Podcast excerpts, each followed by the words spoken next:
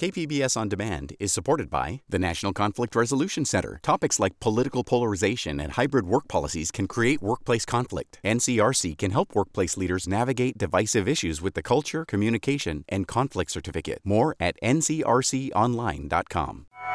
A new equity metric aims to level the playing field of COVID risk. The overall rate within the county must be somewhat similar throughout the county, that you don't have a, a disparity going on. I'm Allison St. John along with Maureen Cavanaugh. This is KPBS Midday Edition.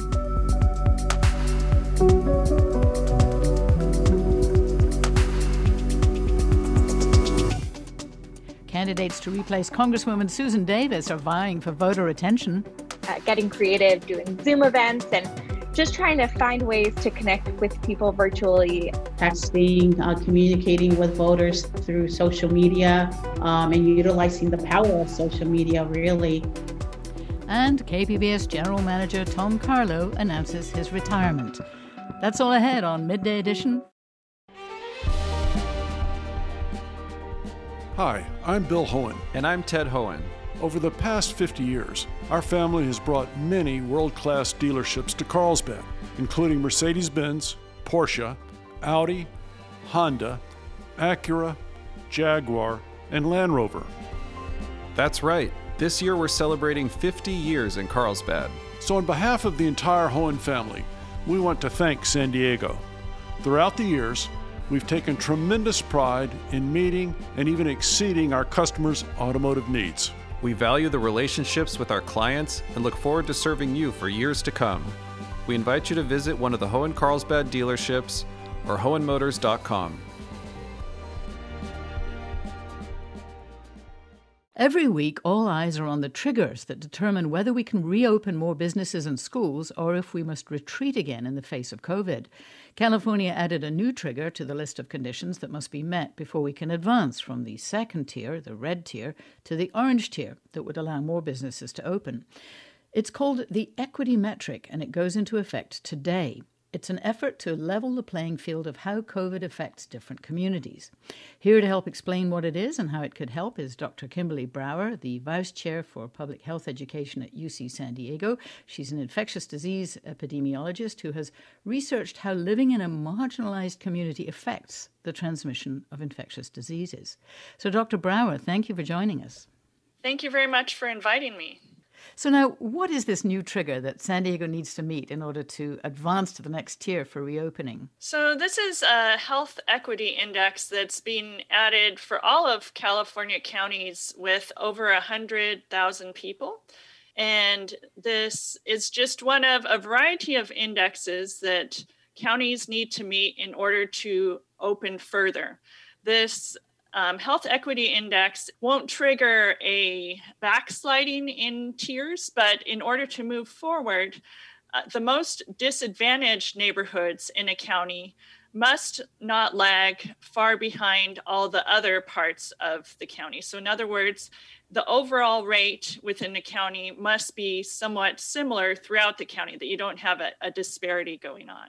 So, how big is the disparity currently, you know, between the, the, the number of infections and deaths in, in, disadvantaged communities in San Diego? How does it show up? Well, uh, unfortunately, this virus has really been insidious in some of the most marginalized communities, socioeconomically marginalized, as well as racial and ethnic groups that have traditionally not had the best access to healthcare. So, in San Diego, um, 62% of our COVID 19 cases have been in the Hispanic or Latinx population. Also, the um, Pacific Islander population has been especially hard hit. So, both of these groups have approximately four times the rate per 100,000 cases as whites do in our county. African Americans have also been quite hard hit with twice the rate, rate as whites. So, what would the requirement be if they're like four times more likely to be infected now? Where would it have to be in order to move up to the next tier? They're hoping, in general, to move to the next tier that you have no more than um, seven new cases per 100,000 countywide. And now they want to start making sure that that metric is being seen in a variety of neighborhoods, not just overall at the moment they're still tweaking some of the regulations in regards to how they're actually going to determine this. But right now, they've divided it based on a California Healthy Places Index. They're going to look at the census tracts in San Diego with um, the lowest income and uh, housing and social and economic indicators and compare it to the rest of the county. So, in other words, the low, lowest quartile to the rest of the county. So, this is an incentive to be investing more resources in the more disadvantaged communities. What more do you think needs to be done here to, to level this playing field? You're right. This is a great incentive to get investment in these communities that have been hard hit by a variety of um, disease conditions with lower access to healthcare in general. You know, right now, about half of the COVID tests in the county, if you look at it by race, about half of them are being conducted amongst whites. And so this would be a way to try to level the playing field to make sure that everyone is having access to uh, free and easily accessible testing as well as linkage to care afterwards. So um, it's a way to put the resources where it will have the greatest effect. Right, because whites currently make up uh, less than half of the population. So correct, about forty-five percent. Now, at least one San Diego County Supervisor, Jim Desmond of North County, is very much opposed to this new trigger. Here's what he said on his YouTube channel yesterday. The very businesses that uh, Mr. Newsom has been has closed and has kept closed, or and at least on a limited basis, uh, the restaurants and hotels and and the service type jobs are mostly those lower income type jobs, and he's kept those people out of work. Uh, so, you know, and unfortunately, a lot of them live in, in um, disadvantaged communities, and unfortunately, if they don't have a job, they can't get health care. They can't, and they, they don't get, then possibly they get more of the virus. So, Supervisor Desmond is arguing that this extra trigger requirement could actually hurt the disadvantaged neighborhoods more. Um, what, what's your reaction to that? Well, I understand the concern. Everyone wants to open the economy as quickly and safely as possible. And what this new measurement says is yes, let's reopen our economy, but let's proceed safely. Let's ensure that these essential workers are protected. So, although it may slow down slightly our um, ability to completely open, um, as I mentioned at the start, it's um, not a way to go backwards. We're still going to remain at the same tier based on this index, but it will let us um, combat COVID in a much smarter way so that if we pour our resources into the areas to hardest hit, these workers who you know would love to start uh, working uh, full time in all sorts of neighborhoods within the county um, will have a much better chance to get to work and stay there rather than having to go to, through this cycle of opening and closing. That makes sense. But the, the North County that Desmond represents has a lower rate of infections, and they, of course, are frustrated by the new restrictions on their businesses. So, from their perspective, you know, they ask why should North County restaurants be restricted to just 50% occupancy because people in South County are getting sick. So, so how do you counter that argument? I would say infectious diseases know no borders. So, within a small geographic area, you're going to have a lot of mixing of populations, people living in one community and working in another. And just because residences in one area um, have had, at least in recent weeks, a lower infection rate, it doesn't mean that it can um, quickly increase again. So, this is a way to try to ensure that we're going to open safely and that we can open for a longer amount of time if we make sure that we address basically all the you know if you think of the fire analogy all the hot spots and really in, pour resources into those areas. And again it's not closing anything that's currently opening it's just taking a step back looking at the general picture of covid within our county and making sure that all areas are meeting certain thresholds just to prevent this exponential rise again as people um, begin to mix more. Right, and leveling that playing field. Dr. Brouwer, thanks so much for being with us. Great, thank you. We've been speaking with Dr. Kimberly Brouwer, the Vice Chair for Public Health Education at UCSD.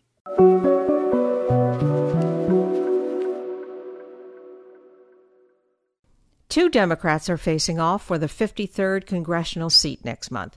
Sara Jacobs is an anti poverty advocate who is the granddaughter of Qualcomm co founder Irwin Jacobs. And in the spirit of full disclosure, Irwin Jacobs is a major supporter of KPBS. Jacobs' opponent is current City of San Diego Council President Georgette Gomez. KPBS reporter Matt Hoffman introduces us to them.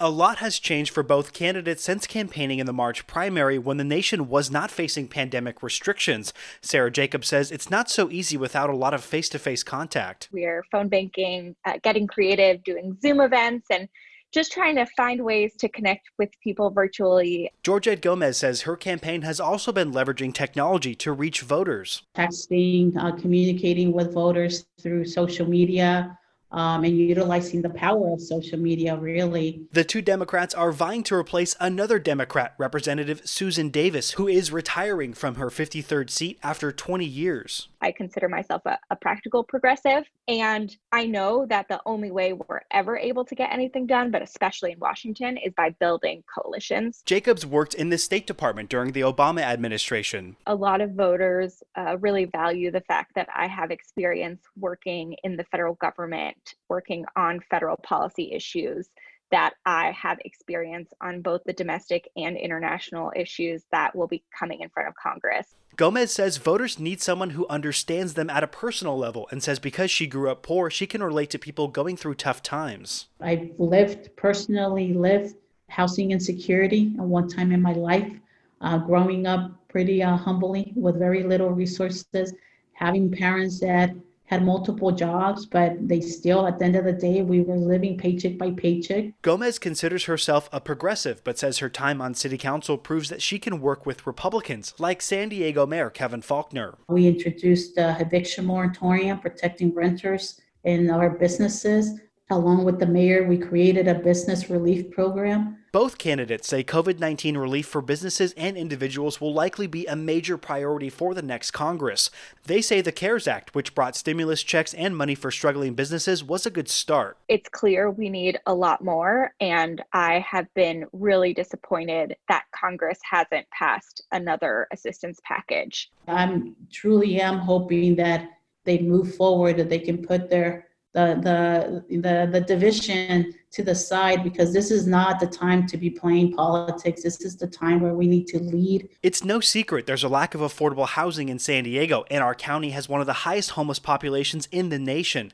To address the housing crisis, Jacob wants to provide emergency assistance in the form of housing vouchers and rental aid, increase our federal homeless dollars, and add a rental tax credit. So that any family who pays more than 30% of their income on rent gets assistance through the tax code then we need to build more affordable housing. Decisions about how and where to build that affordable housing are largely in the hands of local governments, some of which have been resistant to new units. But what we can do at the federal level is leverage public dollars to incentivize and push for more private investment. Whether it's building low income units or housing for people who are homeless, Gomez says it starts with hearing from the community. Make sure that you're out there talking to your constituents and saying this is why it's important that we make our backyard available. In order i mean people want us to resolve the uh, the issue related to people living in the streets but the only way we're going to uh, resolve it is not through rocket science. It's we need to build units we need to ensure that we have the necessary resources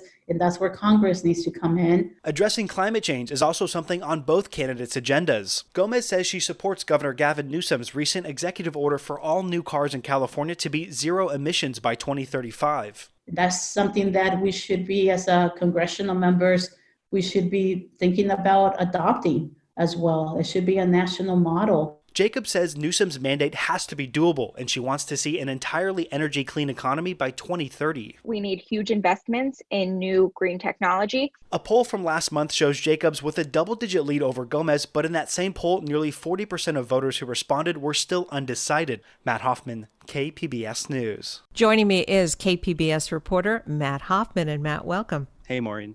On the issues, it seems Jacobs and Gomez agree on most points, but their personal styles and life experiences are very different. Is that what this race is about? I think it's it really depends on who you ask. You know, I think the Gomez campaign would like to frame it as sort of a, a big David and Goliath um, sort of a, a, a, battle here. But um, I really, you know, I think it's going to come down to voters, and it's, it's really unclear if there's a lot of name recognition here, right? We have the city council, current San Diego City Council president Georgette Gomez, uh, going up against one of the Jacobs family names, and uh, it's really unclear where voters uh, are going to go this uh, November.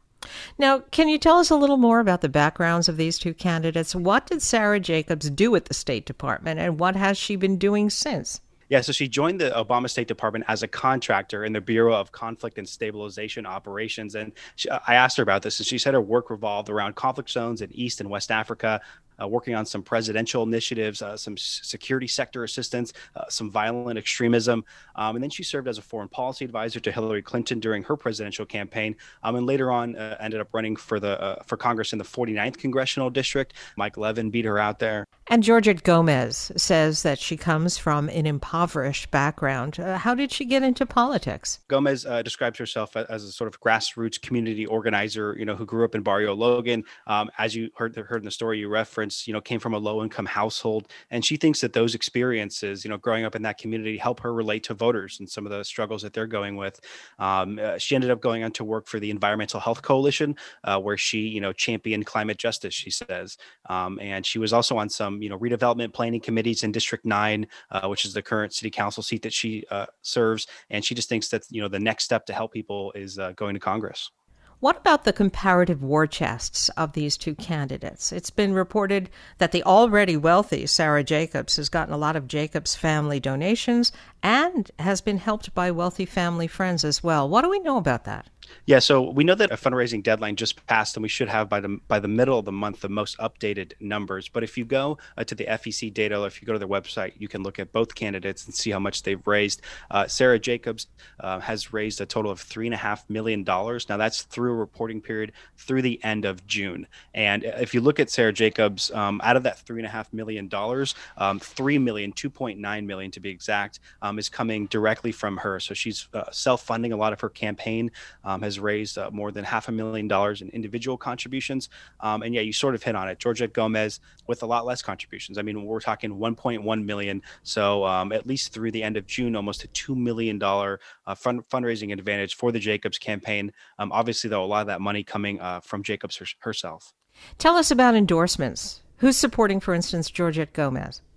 Yeah, so Georgette Gomez uh, has a, a, wide variety of support. I mean, we're talking from the State Democratic Party, California Nurses Association, a number of unions, um, including SEIU, California, one of the big ones, um, but also some really big names. So we're talking about, you know, Senators uh, Elizabeth Warren, Senator Bernie Sanders, um, also a broad coalition of uh, local elected support, um, Congressman Juan Vargas, Assemblyman Todd Gloria, Assemblywoman Lorena Gonzalez, as well as a number of local city council members and mayors throughout the county.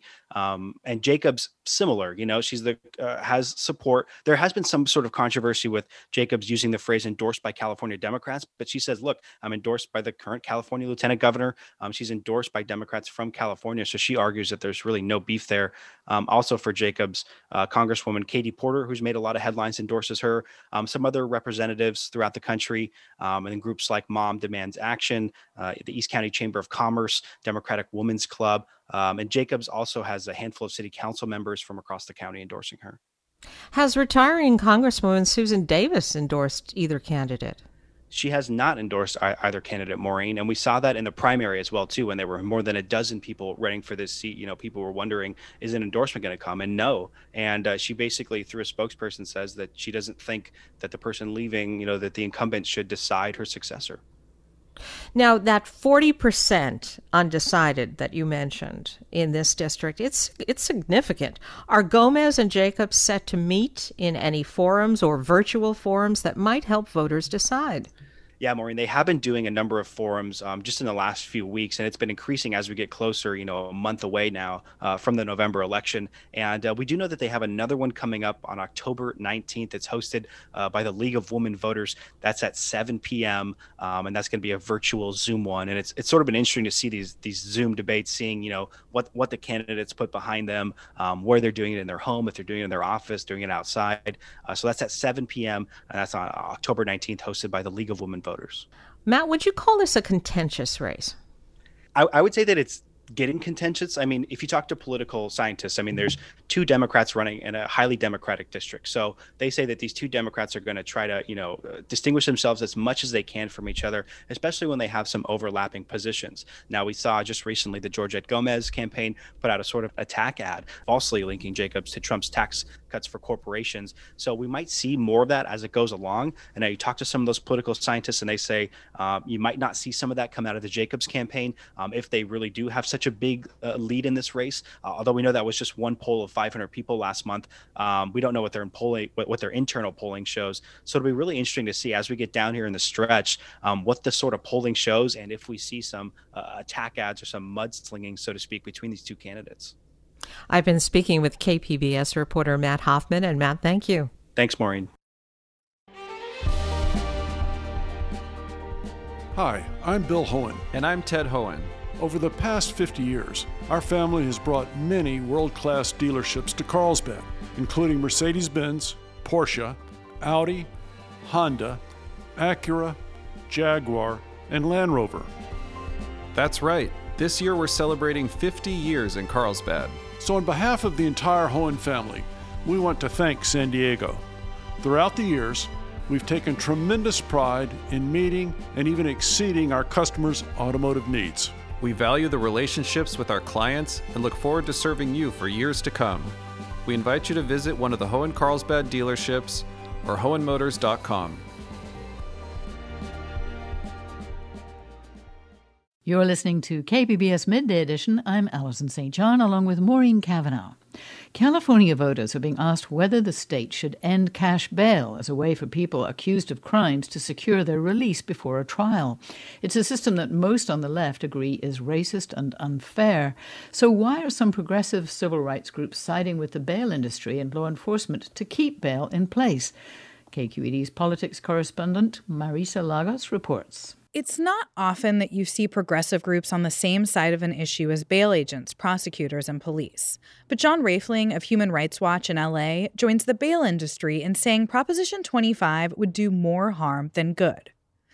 That's not to say he's a big fan of the bail industry. The bail bond industry is a parasite. They're, they're bloodsuckers, but the blood wouldn't be available to them if it wasn't for judges and law enforcement Raphling believes that the system voters are being asked to replace bail with isn't fair either. He says it gives those judges way too much power to decide who leaves and who stays in jail before a trial. He's concerned that the risk assessment tools judges will be using to gauge whether someone is a public safety risk could be biased themselves. And he's unhappy that probation departments will be in charge of overseeing people who are released before their trial. I can't predict what will happen but I can say that the, the system they've set up is going to allow for expanded incarceration and expanded pretrial supervision, including electronic monitoring, all of which is going to lead to more incarceration. Proposition 25's backers say that's just not true. John Bauters is the budget advocacy director for the criminal justice reform group Californians for Safety and Justice it is going to reduce the number of people held in county jail pretrial awaiting trial. Bauters points to a study by the Public Policy Institute of California, which found that if Prop 25 passes, more people would be released from jail sooner. The debate kicked off two years ago when lawmakers passed a bill making it illegal for courts to keep someone in jail if they can't afford bail. They replaced it with a system that generally requires people arrested for misdemeanors to be automatically let go before trial, and for those accused of violent felonies to be kept in jail. Those accused of lower level felonies would go before a judge who could keep them in jail or put conditions on their release, say drug treatment or a weekly probation check in. Santa Barbara Probation Chief Tanja Heitman, whose county has been experimenting with alternatives to money bail, says the changes make sense. We know that money bail doesn't make us safe. But allowing people to stay connected to their families, to continue working, that's what's going to um, enable them to be successful and improve our, our community overall. The 2018 law never went into effect because the bail industry gathered enough signatures to put the question before voters. It's a referendum on the legislation, meaning a yes vote on Prop 25 would let the bail reform law take effect, and a no vote would overturn the law and prohibit the legislature from taking up the question again. The bail industry is funding the opposition, but they're being helped by some groups on the left who say Prop 25 will simply hand too much power to judges, judges who have biases of their own. Insha Rahman is a former public defender who's now vice president of advocacy and initiatives at the Vera Institute of Justice in New York. She argues there's no reason to think that judges would behave differently because Prop 25 still gives them the power to hold people in jail. When it comes to public safety across the board, we tend to just use our discretion to detain. That's what the system has historically done. Supporters say Prop 25 may not be perfect, but is still a huge step in the right direction, and one California can only improve on if it's passed. That was KQED politics correspondent Marisa Lagos.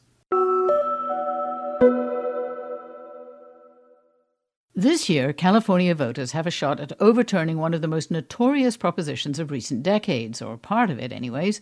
Proposition 15 on the November ballot would increase property taxes on corporations, undoing a key component of Prop 13. That 1978 landmark ballot measure was sold to voters as a way of helping homeowners. But critics say it's dealt a big blow to state school funding and was a boon to companies. We explore why commercial property was included in the original measure.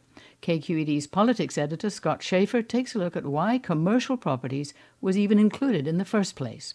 In 1978, inflation was running high, and it was driving up property taxes paid by California homeowners. And a political gadfly in Southern California was on it. We have a new revolution against the arrogant politicians and insensitive bureaucrats. Howard Jarvis collected enough signatures that year to place a massive property tax cut on the ballot, Proposition 13. On KQED TV that year, he framed Prop 13 this way The people that are being hurt are the elderly people on limited incomes who have spent all their life earning a home, and the state is kicking them out in droves. And this is what this is about. But in that same KQED appearance, San Francisco Assemblyman Leo McCarthy noted that corporations were also going to get huge tax breaks under the Jarvis measure. Let me give you an example of some of the business uh, cuts that would result. Pacific Telephone would have a $130 million cut, Standard Oil 13 million, Southern Pacific 12 million. They didn't ask for the cuts, but Mr. Jarvis is kind enough to give them to them. Prop 13 did not distinguish between residential and commercial property. But Joel Fox, who worked for Howard Jarvis, said California had always treated commercial and residential property the same way. So, in writing an amendment to the Constitution on property taxes, it was just simple to maintain what was already in the Constitution. In fact, business groups opposed Prop 13 and gave money to defeat it. But since it passed, residential and commercial property taxes have only gone up more than 2% when a property was sold. But how selling a property was legally defined was left to the legislature. Enter San Francisco Democrat Willie Brown. I wrote the implementation process after it had been passed by the voters. As chairman of the Assembly Revenue and Tax Committee, Brown wrote the law defining exactly when a commercial property would be reassessed. He says now they blew it. We should have said anytime there is a change in the ownership of the property through any means, that constitutes a transfer for reassessment purposes. Under the legislature's rules, a commercial property was only reassessed when 50% or more of the property legally changed hands. And big corporations have benefited ever since. Prop 15 on the November ballot would close that corporate loophole, reassessing commercial property and basing the taxes on current market value, not what it costs to buy it. Business groups oppose Prop 15, saying that raising taxes in the middle of a recession is a bad idea. But Manuel Pastor, director of the USC Program for Environmental and Regional Equity, notes that things have changed in California since Prop 13 passed, slashing funds for public schools and services. The question is are we the California that passed Prop 13? Are we the California that wants to reevaluate that and think about investments in young people? If Prop 15 passes, many will say it's the end of an era that ushered in a California tax revolt. That was KQED's Scott Shafer. Who do you know who's worked for the same organization for 47 years? Well, even if you know anyone who fits that bill, he or she is sure to be a rare bird. Our own rare bird, KPBS General Manager Tom Karlo, who has the distinction of serving nearly 50 years at the station, is now getting ready to fly the coop. Mr. Karlo has announced his retirement effective at the end of the year, and not only does it mean a sea change for our broadcast station, but also for the KPBS community throughout San Diego that Tom Karlo has encouraged and supported for decades. Joining me is KPBS General Manager Tom Karlo, and welcome. Well, thank you very much, Maureen. Wow, what a nice opening you did there. well, was retirement, though, a difficult decision for you, Tom? It was because I've always felt I've had the best job in the world working for KPBS for 47 years and uh, very close to 12 years in, uh, as general manager. You know, I am getting a little older and getting close to 70 pretty soon. And uh, I just felt it was time to to have the new leaders of KPBS take us to another level over these next couple of decades. What was your first job, if I may ask you, when you came to KPBS, and what was the station like back then? Well, I started in September of 1973, and I was a student at San Diego State. So um, I got on the production crew uh, in the studio. So I was helping to put up sets, hang lights, run camera, and I was making $1.89 an hour, which was minimum wage. I had just gotten married and uh, we had a, a, little boy on the way who's now 46 years old. And uh, so I tried my best to do whatever I could at KPBS. The station, KPBS TV and radio, was much, much smaller in those days. Uh, we had about 20 full time employees and about 20 part time. And I remember arriving, and everyone was still excited because within the last, previous year, we had just converted from black and white television to color television. And we weren't a news operation, and we really didn't have a very big audience, especially on radio. And to see where KPBS now is reaching over 1.2 million people a week, uh, the multi platforms that our content is on, the recognition we get as being a very trusted news operation that's unbiased and objective, and to see how we've grown to close to 180 employees now um, I just want to say thank you to the current team and and the the staff before us because they've really put KPBS on a, a tremendous tra- uh, trajectory. Well, during your time as general manager, KPBS well launched a nightly newscast. You saw personnel grow. You saw the newsroom union unionize, and technology change drastically. KPBS must have changed in ways that you could never have imagined when you became general manager 12 years ago. Is that right? You know, when I became general manager, I was I started on February 1st of 2009 and I saw us the previous 8 years struggle immensely as a TV and a radio station because something called the digital technology revolution was taking audiences away from these traditional media distribution um, platforms. And for us at KPBS, I wasn't general manager at the time, but in 2001, with the stock market crash in 9 11, we, we had a tremendous downturn. And again in 2006, and then in 2008, with the stock, I mean, with the recession starting in the mortgage crisis. So when I became general manager, I knew we had to change our complete business model.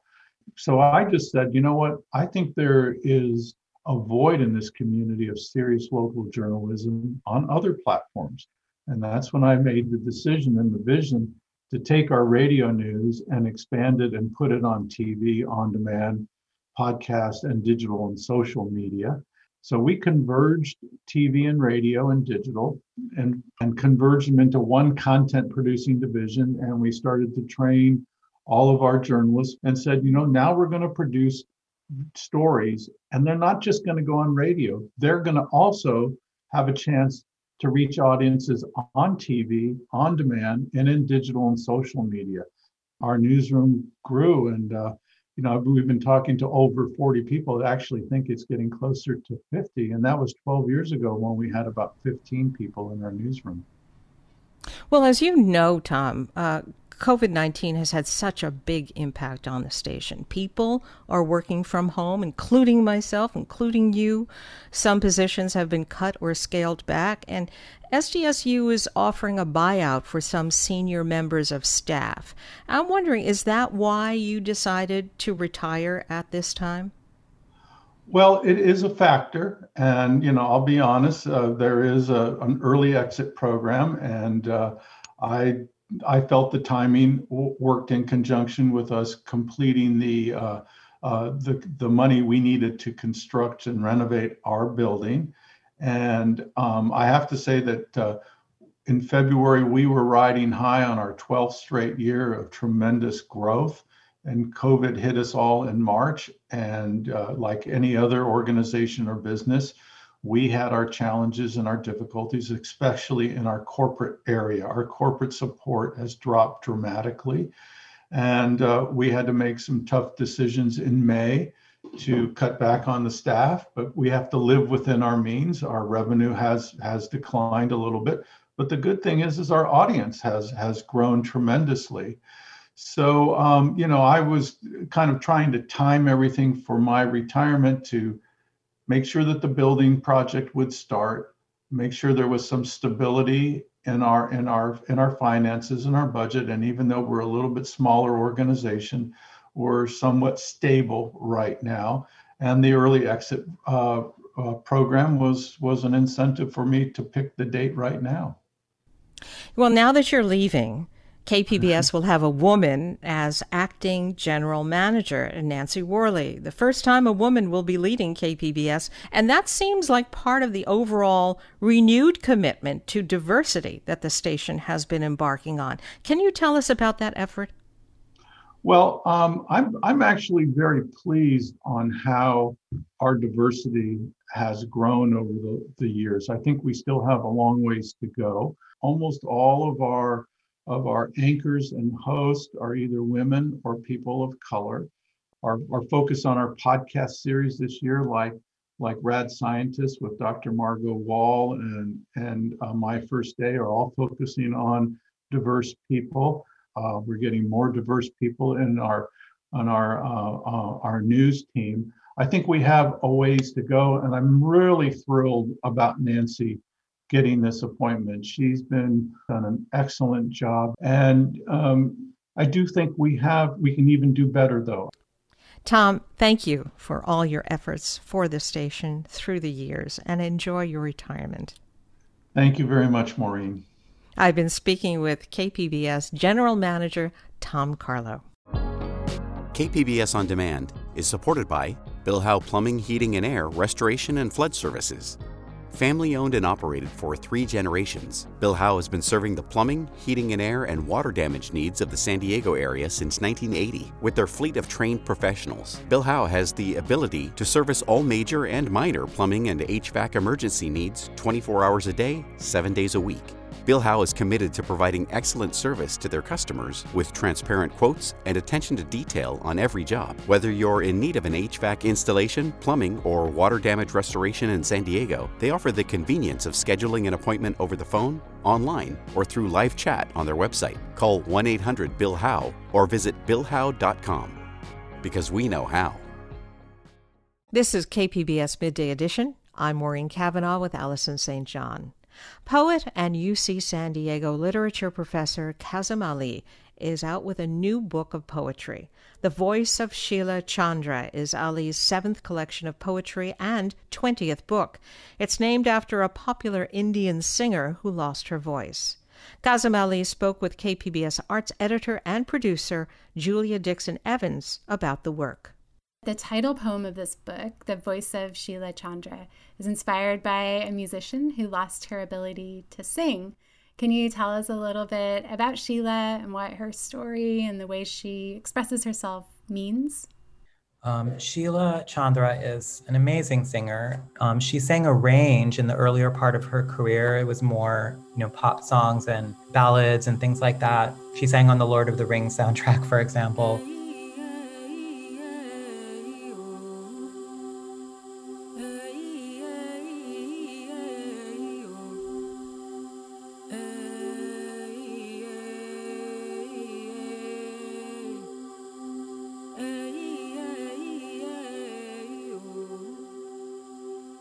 Um, but she really transitioned into singing influenced by Indian classical music, including drones. A lot of her body of work is drones and a, a certain type of Indian vocalization called konnakol, where the singer imitates a drum or imitates percussive sounds. And I just became really interested in all of the different qualities of a voice and all of the different sounds a human voice can make.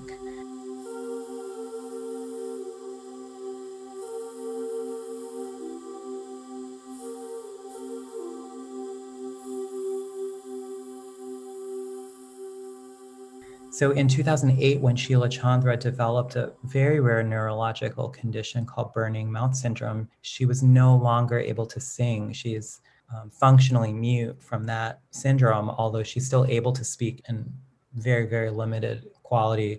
And so I also became interested in the concept of silence and the qualities of silence and sound and what of sound lives in silence and what of silence lives in sound.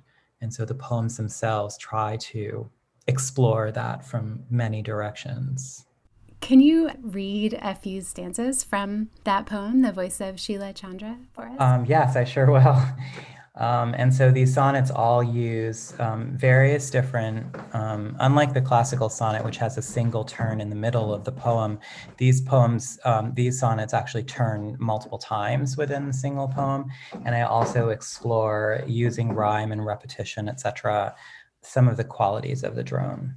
Carried, cacophony, world, wheel into the human, one small voice, box, pool, swum, midnight we went into the sea, expecting our prayers might carry themselves across the silver slammed surface, would be answered, or do they answer? Pale cut of prayers do not answer, like back into the dark water. What are those stripes of light across the room? A shape that evaporates upon waking what language cannot hold onto, what you cannot hold onto. Thank you. Each of these pieces plays with language in a way that feels really interwoven and familiar to the rest of the book. Can you tell us a little bit about how these individual works feed into each other?